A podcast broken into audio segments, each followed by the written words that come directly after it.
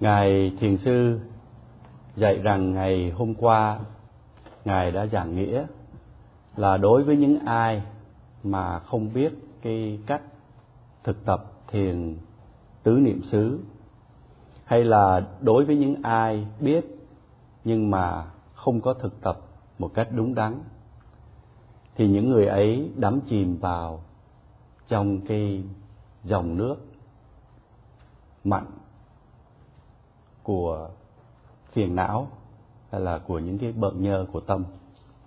Và họ đắm chìm ở trong cái cuồng lưu này một cách liên tục, một cách hoàn toàn. Và họ không biết cái cách nào mà để chấm dứt hay là để cắt bỏ cái luồng nước mặn của phiền não và vì như vậy mà họ phải trôi lăn trong cái dòng nước của phiền não này. Và cái cuộc sống của họ trở nên vô ích. Dù là một người đã đạt được những cái tầng thiền tục thế Lokiya Jhana những người này có những cái sự hiểu biết liên quan đến những cái sự hiểu biết về tục thế, thì họ cũng không biết được cái cách nào mà để cắt bỏ hay là để chấm dứt những cái dòng nước của phiền não này. Và vào thời đức phật, thì những người này đã đến gặp đức phật và xin đức phật dạy cho cái phương pháp cách nào để mà họ có thể làm chấm dứt, để cắt bỏ cái cuồng lưu của phiền não.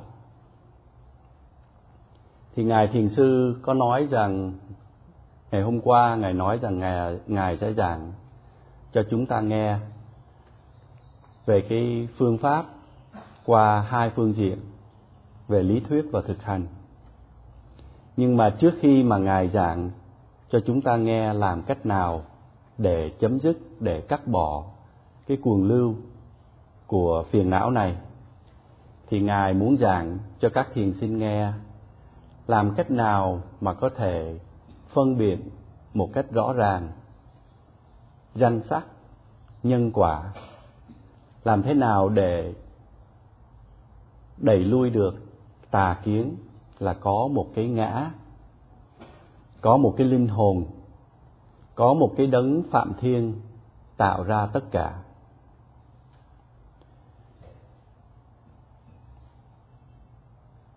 Ngài thiền sư sẽ giảng cho chúng ta nghe là cái trí tuệ, cái sự hiểu biết này làm sao cho cái sự hiểu biết này nó sanh khởi, làm sao cho một người có thể phân biệt được rõ ràng những cái đặc tính của vô thường, khổ hay là bất toại nguyện và vô ngã. Ngài thiền sư nói rằng ngài đã học những cái phương pháp này từ cố hòa thượng thiền sư mahasi sayadaw. Và ngài giảng cho chúng ta nghe về cái đặc tính của vô thường, khổ vô ngã. Và ngài giảng cho chúng ta nghe cái cách quán của vô thường, khổ vô ngã. Một người cần phải thấy rõ hay là cần phải phân biệt rõ, vô thường và phải thấy rõ cái đặc tính của vô thường. Và cũng như vậy, một người cần phải biết cái cách quán về vô thường. Một người cần phải biết cái phương pháp để mà quán vô thường. Ngài thiền sư sẽ giải nghĩa thế nào là vô thường. Trong vô thường, đó là ngũ uẩn. Năm cái tập hợp pháp là vô thường. Năm tập hợp pháp hay là ngũ uẩn là danh sắc. Nó là vô thường. Trong ngũ uẩn thì có một uẩn là thuộc về sắc hay là gọi là sắc uẩn còn bốn cái uẩn kia là thuộc về danh. Nói về sắc, chẳng hạn như sự cứng, mềm, vân vân, thì cái sự cứng, mềm này nó thuộc về sắc uẩn. Còn cái cảm thọ thì nó thuộc về thọ uẩn. Cái sự tưởng thì thuộc về tưởng uẩn. Hành thì thuộc về hành uẩn. Thức, chẳng hạn như là nhãn thức, nhĩ thức, vân vân, thì thuộc về thức uẩn. Thì năm cái năm cái uẩn này, hay là bốn cái uẩn là thọ tưởng hành thức, thì là nó thuộc về cái phần danh. Như vậy, ở trong con người của chúng ta thì nó có ngũ uẩn, mà chúng ta gọi là danh sắc. Và cái ngũ uẩn này nó vô thường. Sau khi mà nó sanh khởi thì nó không có ở lại. Mãi mãi mà nó sẽ diệt đi. Một người quán danh sắc hay là ngũ uẩn thì sẽ thấy cái sự vô thường này. Trong cái thân này có một cái nhóm sắc pháp chẳng hạn như chúng ta thấy có sự cứng, mềm, nóng, lạnh, căng, chuyển động, vân vân. Nó thuộc về sắc uẩn.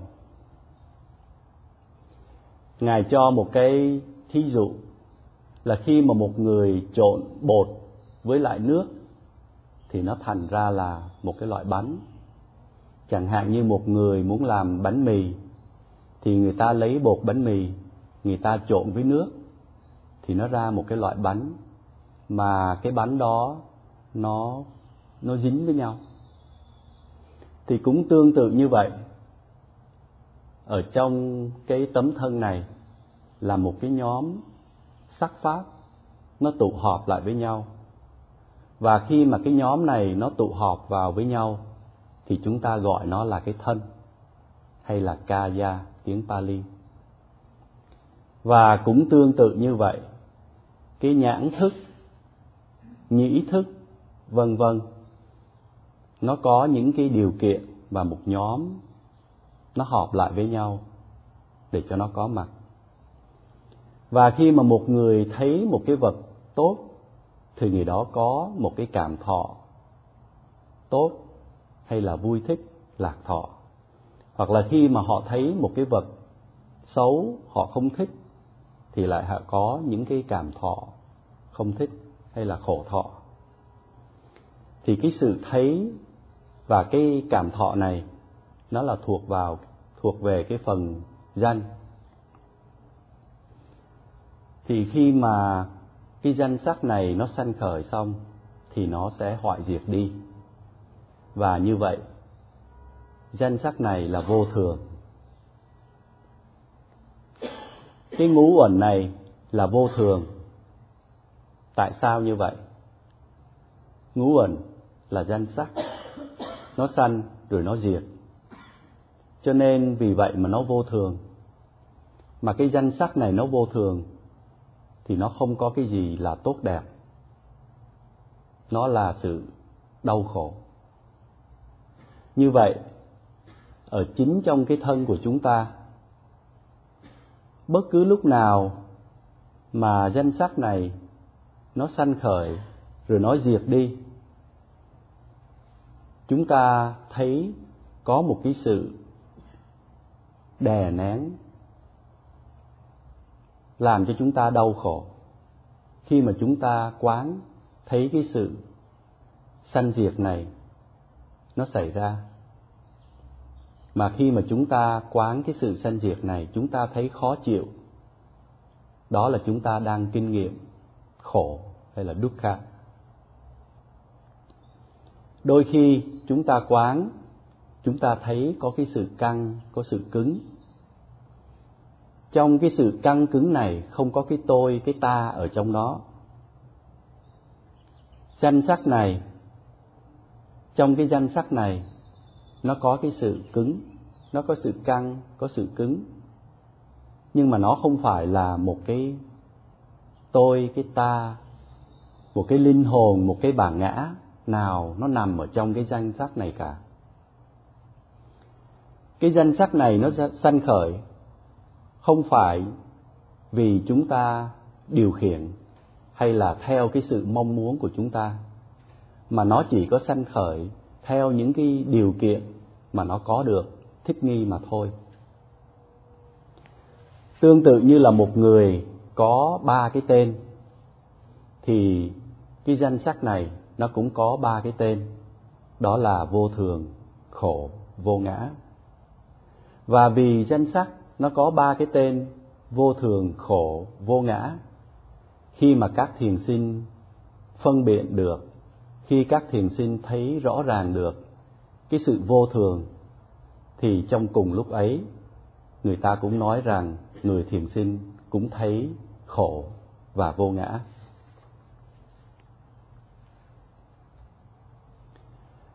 Và khi mà chúng ta nói các thiền sinh phân biệt được vô thường, cái phân biệt này, cái sự thấy rõ ràng này không phải là qua lý thuyết nhưng mà thấy qua cái sự thực tập, cái sự thực chứng của người thiền sinh. Khi mà người thiền sinh ghi nhận cái đề mục đang sanh khởi trong hiện tại, người thiền sinh sẽ thấy được rõ ràng qua cái kinh nghiệm thực tập của chính mình. Chẳng hạn như khi người thiền sinh ghi nhận cái sự phồng xẹp, người thiền sinh thấy rõ ràng trong cái sự phòng xẹp, có cái sự căng, cứng, chuyển động, vân vân.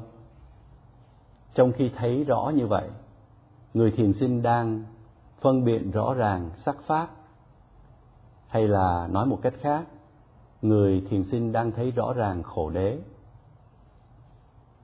Cái sự biết là thuộc về danh, cái cảm thọ cũng thuộc về danh như vậy khi mà người thiền sinh quán, thì cái cặp danh sắc này nó sanh khởi từng cặp một. Khi mà người thiền sinh ghi nhận danh sắc, có lúc người thiền sinh thấy rõ ràng cái sự căng cứng chuyển động chuyển động. Có lúc người thiền sinh thấy cái sự nóng, lạnh. Có lúc thì lại thấy nặng, nhẹ. Như vậy, khi mà quán danh sắc, có lúc người thiền sinh thấy sắc pháp, thấy sắc pháp rõ ràng ở đây, cũng có thể nói hay là nói một cách khác là người thiền sinh đang thấy khổ đế. Khi mà người thiền sinh thấy khổ đế, người thiền sinh cùng lúc ấy cũng thấy rõ ràng sự vô thường. Nhờ như vậy mà người thiền sinh thấy cái danh sắc này không phải là cái ngã. Cái danh sắc này là vô ngã. Một lần nữa, ngài nhắc là cái danh sắc này nó có ba cái tên, là vô thường, khổ và vô ngã. Cũng như là một người có ba tên. Cho nên khi mà một người khác biết được một cái tên của người này, thì người ta nói là người kia biết rõ về cái người này. Vì vì, bởi vì người này là cùng một người, nhưng mà chỉ có ba cái tên khác nhau mà thôi. Như vậy, khi mà các thiền sinh ghi nhận những cái đề mục đang sanh khởi ngay trong lúc hiện tại này, thì người thiền sinh sẽ thấy được rõ ràng. Lúc thì thấy vô thường, lúc thì thấy khổ, lúc thì thấy vô ngã. Nhưng mà khi mà thấy một, thì người thiền sinh ấy cũng được nói là đã thấy cả ba cái đặc tính, đó là vô thường, bất toại nguyện và vô ngã. Và khi mà các thiền sinh hành thiền và thấy vô thường, bất toại nguyện và vô ngã, thì phần lớn các thiền sinh thấy cái đặc tính vô thường nhiều nhất. Chúng ta cần phải hành thiền để mà thấy rõ cái đặc tính của vô thường. Cái tấm danh sắc này, cái tấm thân danh sắc này, nó có ba cái đặc tính. Đặc tính của vô thường, đặc tính của khổ và đặc tính của vô ngã. Bất cứ lúc nào danh sắc nó sanh khởi ở trên cái tấm thân này. Chúng ta đều thấy cái đặc tính của vô thường, bất toại nguyện và vô ngã. Danh sắc sanh khởi và diệt hoại đi. Cái sự sanh khởi và diệt hoại này là đặc tính của vô thường, hay là cái dấu hiệu của vô thường để cho người khác có thể hiểu được đây là vô thường ngài cho một cái ví dụ. Chẳng hạn như con người thì nó có nhiều cái màu da, cái sắc da khác nhau. Chẳng hạn như người da trắng thì cái da nó trắng hơn. Người á đông thì cái da nó sậm hơn, nó vàng. Còn có người thì da nó nâu, có người thì da nó đen. Nhưng mà cái màu da của một người nó khác với lại cái người ấy. Chúng ta biết đến một người không phải là qua cái màu da của họ, nhưng mà cái màu da của họ chỉ giúp chúng ta có thể nhận diện được cái người ấy mà thôi. Thì cũng tương tự như vậy. Danh sắc nó có cái dấu hiệu để cho người khác nhận diện được nó. Và cái dấu hiệu đó là cái đặc tính của vô thường, bất toại nguyện, hay là khổ và vô ngã. Ngài cho một cái ví dụ khác. Khi mà chúng ta quán cái sự phòng của bụng. Cái sự phòng của bụng, nó xảy ra là vì nó có những cái điều kiện, nó thiết yếu nhờ vậy mà nó xảy ra. Và khi mà cái phòng nó hết. Nó hoại diệt đi. Người thiền sinh thấy được cái sự vô thường của cái phòng. Đôi khi người thiền sinh thấy cái sự căng cứng chuyển động là vì cái sự căng cứng chuyển động này ở trong cái phòng nó nổi bật.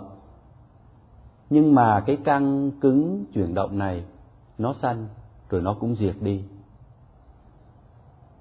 như vậy, cái sự sanh diệt này cũng tương tự như là cái màu da của một người.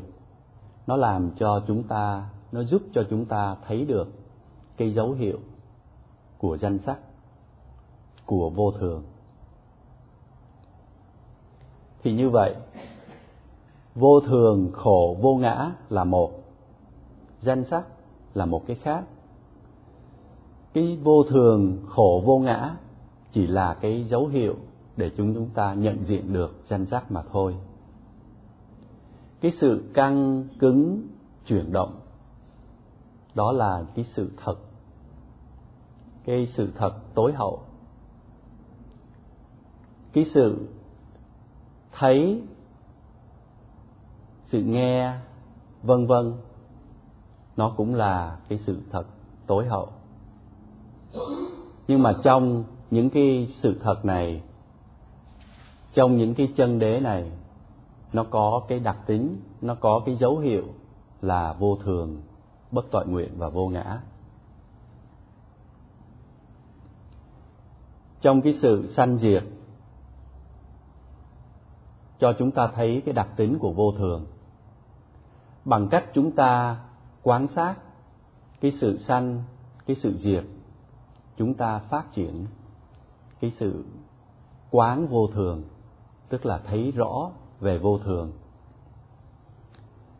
Có một cái câu hỏi đặt ra là khi nào chúng ta quán vô thường? Thì cái câu trả lời là chúng ta quán vô thường ngay ở trong cái giây phút mà cái đối tượng đó nó sanh khởi. Ngài cho một cái ví dụ, chẳng hạn như chúng ta quán cái đề mục là cái sự nóng. Thì khi mà cái sự nóng đó sanh khởi, thì chúng ta quán nó. Cái sự nóng đó là vô thường. Khi mà người thiền sinh quán cái sự nóng, thì người thiền sinh thấy cái sự nóng nó sanh khởi, nó bắt đầu, nó nóng. Đến một lúc sau, nó hết, nó không còn nóng nữa. Thì cái cách của cái nóng là nó sanh khởi và nó diệt đi, thì đây là cái đặc tính của vô thường. Chỉ có khi nào chúng ta hành thiền, chúng ta thấy được cái sự hoại diệt của những cái đề mục, thì lúc đó chúng ta mới có thể nói là mình đã quán được cái sự vô thường. Và cái sự quán này không phải là do chúng ta tưởng tượng hay là chúng ta suy nghĩ, nhưng mà đó là vì chúng ta ghi nhận những cái đối tượng nó đang sanh khởi ngay trong lúc hiện tại mà chúng ta có thể thấy được, chúng ta có thể quán được vô thường. Và trong cái ví dụ ở đây, cái sự nóng là vô thường. Và cái cách của cái vô thường mà chúng ta thấy đây là chúng ta thấy cái sự nóng nó sanh khởi rồi nó diệt đi. Đó là cái đặc tính của vô thường. Một cái cách khác mà chúng ta, một cái chữ khác mà nói về quán tưởng, quán vô thường, một chữ khác gọi là minh sát. Tức là thấy rõ ràng. Khi mà chúng ta ghi nhận những cái đề mục, chúng ta có thể phân biệt được cái sự sanh diệt của cái đề mục đó hay là nói một cách khác chúng ta đang quán cái sự sanh diệt của đề mục. Trong lúc đó, chúng ta đang phát triển cái quán vô thường. Hay là nói một cách khác, chúng ta đang phát triển minh sát. Danh sắc là vô thường, khổ và vô ngã. Và trong cái danh sắc này, nó có cái đặc tính cho chúng ta thấy đó là cái đặc tính của vô thường, khổ, vô ngã. Một cái một cái tâm, một cái chập tâm thì tự nó không có cho chúng ta thấy được cả ba cái đặc tính cùng một lúc. Nó chỉ cho chúng ta thấy được một trong ba cái đặc tính của vô thường, khổ, vô ngã mà thôi cho nên, có lúc khi mà chúng ta theo dõi đề mục, có lúc chúng ta thấy rõ cái đặc tính của vô thường, có lúc chúng ta thấy rõ cái đặc tính của khổ, có lúc chúng ta thấy rõ cái đặc tính của vô ngã. Nhưng mà khi mà chúng ta thấy rõ một trong ba cái đặc tính này, thì một cách tự động, chúng ta cũng đã thấy rõ hai cái đặc tính kia khi mà chúng ta phát triển cái sự thực tập, chúng ta thấy rõ cái đặc tính của vô thường, khổ, vô ngã, thì chúng ta đang thực tập minh sát. Cái chữ minh sát, tiếng Pali là vipassana, thì trong cái chữ đó có chữ vi. Vi ở đây có nghĩa là nhiều cách. Nhiều cách ở đây là nhiều cái đặc tính. Nhiều cái đặc tính đó là đặc tính của vô thường, đặc tính của khổ, đặc tính của vô ngã. Còn pasana, tức là quán sát hay là thấy rõ.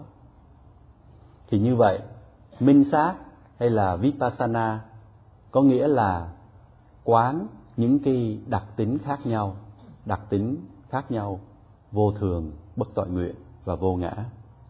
Và một người phát triển cái tuệ minh sát bằng cách phát triển, bằng cách thấy rõ những cái đặc tính của vô thường, bất toại nguyện và vô ngã. Khi mà một người hiểu rõ ràng cái đặc tính của vô thường, bất toại nguyện, vô ngã, thì người đó đang phát triển tuệ minh sát. Ngài trở lại cái ví dụ là một người đang quán cái sự nóng người ta, người thiền sinh quán cái sự nóng, thấy rõ ràng cái sự nóng đó nó diệt đi. Trong lúc đó, người thiền sinh đang phát triển và đang thấy rõ cái đặc tính của vô thường. Có câu hỏi là, người nào mà phát triển cái quán vô thường này cái câu trả lời là một người mà lúc nào cũng có chánh niệm trên những cái đề mục đang sanh khởi trong lúc hiện tại. Một người ghi nhận những cái đề mục đang sanh khởi trong lúc hiện tại với cái sự hướng tâm, với cái sự tinh tấn.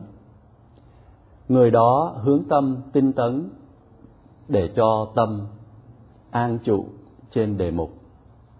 Người đó đang phát triển quán vô thường. Khi mà một người có thể thấy cái sự sanh diệt một cách rõ ràng, thì người đó đang phát triển cái tuệ minh sát gọi là quán vô thường. Và cái người thiền sinh thấy được sanh diệt một cách rõ ràng, thì tiếng Pali gọi là anicca nupasi hay là người quán được vô thường. Trở lại với cái ví dụ về cái sự nóng. Khi mà cái sự nóng nó vừa mới sanh khởi, thì người thiền sinh cần phải ghi nhận nó ngay lập tức với tất cả những cái sức mạnh của tâm linh của mình. Nhờ đem cái, tất cả những cái sức mạnh về tâm linh của mình để ghi nhận cái đề mục đó người thiền sinh có thể thấy rõ ràng cái đặc tính của sự nóng qua cái đặc tính của vô thường, bất toại nguyện và vô ngã. Không phải là chỉ riêng cái sự nóng không mà thôi. Người thiền sinh cần phải có chánh niệm trong tất cả những cái đề mục khác nữa. Nhờ như vậy, người thiền sinh mới biết được rõ ràng là nó là như vậy nếu mà người thiền sinh không có chánh niệm, thì người đó sẽ có một cái sự hiểu biết sai lầm, là có một cái ngã hay là có một cái sự thường còn. Người đó sẽ có cái vô minh vô minh vì không biết. Người đó sẽ có vô minh là biết mà biết sai. Và người đó sẽ có cái tà kiến, nghĩ rằng những cái sự vật này nó trường cửu và khi mà một người có một cái tà kiến là có cái sự trường cửu đó, và cái tà kiến này nó mỗi ngày nó mỗi mạnh lên, thì người đó sẽ bám níu vào những cái đối tượng ấy. Khi mà không có chánh niệm, thì người đó sẽ có tha mái. Tha mái sanh khởi là vì người thiền sinh không có ghi nhận đề mục khi mà người thiền sinh có chánh niệm trên danh sắc, người đó biết cái danh sắc này nó vô thường. Người thiền sinh biết được như vậy là vì người thiền sinh thực tập đúng đắn cái pháp pháp môn tứ niệm xứ. Thực tập đúng đắn như vậy, người đó có thể thấy được một cách rõ ràng. Nhờ thấy rõ ràng, người thiền sinh cắt đứt được cái sự không biết. Người thiền sinh không còn xem những cái đối tượng đó là những cái vật gì mà nó thường còn. Nhờ như vậy, người thiền sinh không còn không còn tham ái trên những cái đối tượng ấy nữa. Và người thiền sinh không tham ái thì sẽ không có chấp thủ, không có đòi nắm giữ những cái đối tượng ấy nữa. Như vậy khi mà người thiền sinh hành thiền đúng đắn, thì người thiền sinh loại bỏ vô minh, tha mái và chấp thủ. Và khi mà một người có chánh niệm, thì người đó đang ngăn chặn, cắt đứt cái cuồng lưu của ô nhiễm của tâm, đang ngăn chặn, cắt đứt cuồng lưu của phiền não. Bằng cách thấy rõ ràng, thấy một cách đúng đắn. Người thiền sinh ghi nhận đề mục, thấy đề mục sanh rồi diệt. Người thiền sinh không còn cái tà kiến là những cái đề mục này, cái đề mục này là thường còn. Và luôn cả những khi mà người thiền sinh nghĩ trở lại, quán tưởng trở lại, người thiền sinh thấy rõ ràng là những cái vật này là vô thường. Nhờ các thiền sinh phát triển cái sự hiểu biết, trí tuệ mà người thiền sinh có thể cắt bỏ được cái cuồng lưu của phiền não bằng cách ghi nhận một cách liên tục, bằng cách thực tập một cách liên tục người thiền sinh phát triển minh sát. Và cái tuệ minh sát được phát triển theo từng lớp một cho đến khi nào cái tuệ minh sát trở nên chín mùi và người thiền sinh đó sẽ đạt được cái sự diệt? Cái trí tuệ hiểu biết, khi mà đã chín mùi thì người thiền sinh sẽ hiểu được, sẽ đạt được cái sự diệt. Và khi mà đạt được cái sự diệt này, cái sự chấm dứt này, thì người thiền sinh đấy đã đạt được cái sự bảo đảm trong đời sống. Bảo đảm ở đây có nghĩa là không có còn rơi vào bốn cái khổ cảnh. Và cùng lúc đó, người thiền sinh cắt bỏ một số những cái phiền não, cắt bỏ và những cái, một số những cái phiền não này sẽ không có trở lại nữa. Như vậy, khi mà hành thiền một cách đúng đắn người thiền sinh có thể thấy được rõ ràng những cái đặc tính của vô thường và nhờ như vậy mà đạt được cái sự diệt. Và ngài nói rằng, ngài đã giảng cho chúng ta nghe qua hai cái phương diện lý thuyết và thực hành. Các thiền sinh thực tập mà thấy được cái đặc tính của vô thường. Thiền sinh thực tập thấy được, cái quán quán được cái sự vô thường, thì thiền sinh ấy hiểu được những cái gì mà ngài nói. Và ngày mai, ngài sẽ sẽ giải nghĩa là làm thế nào nếu mà một người mà thiếu chánh niệm sa tí, người đó không có ngăn chặn được cái cuồng lưu của phiền não. Và nếu mà người đó thiếu cái trí tuệ thì người đó không có cách nào mà cắt bỏ hay là làm chấm dứt được cái cuồng lưu của phiền não. Và bài pháp thoại của ngài chấm dứt ở đây.